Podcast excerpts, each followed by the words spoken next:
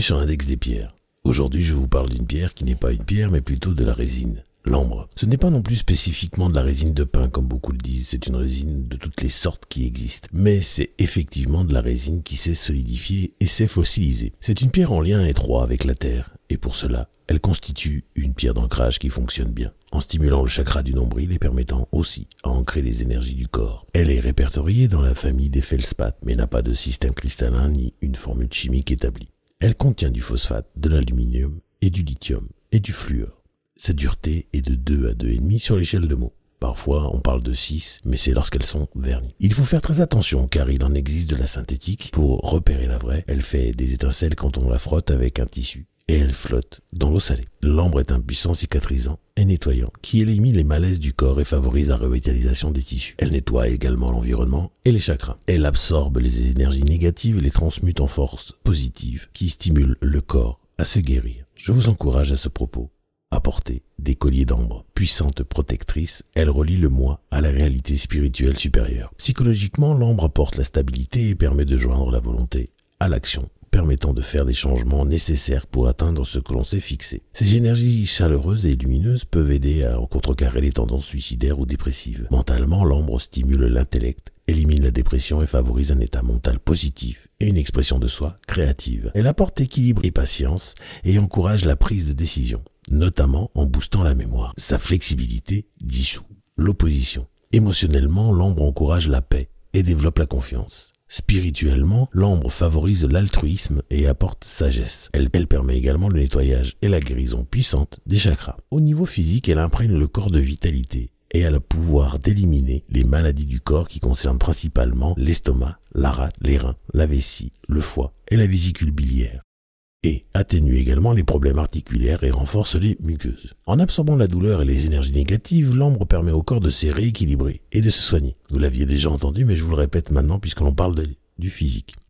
L'ambre soulage le stress. Elle résonne avec la gorge, traitant les goitres et les problèmes de gorge. C'est donc une pierre idéale à porter pour les personnes dont la voix est le métier. En élixir pour la cicatrisation des plaies notamment, c'est un excellent antibiotique naturel. Porté pendant des périodes prolongées, en particulier sur le poignet ou la gorge, ou à placer selon les besoins directement sur les endroits douloureux. Si vous traitez des bébés ou des enfants, il est idéal que la mère ait porté la pierre en premier. L'ambre est la pierre des ânes et des ambroses. Elle permet d'entrer en vibration avec le soleil, l'Allemagne, la Roumanie et la Sicile sur le plan spirituel. Au tarot, elle est associée à la treizième arcane, l'arcane sans nom, la mort. Si l'on rêve d'une ambre, c'est signe de voyage. Lorsque l'on travaille avec une ambre en méditation, en saut ou autre, on peut travailler sur les aspects suivants. La chance, la guérison, la force, la protection, la beauté et l'amour. Elle est en vibration également avec l'élément feu et akasha l'élément où se trouvent les annales du même nom. Je vous invite à réaliser une méditation de protection de Judiol qui s'appelle la fonte d'ambre.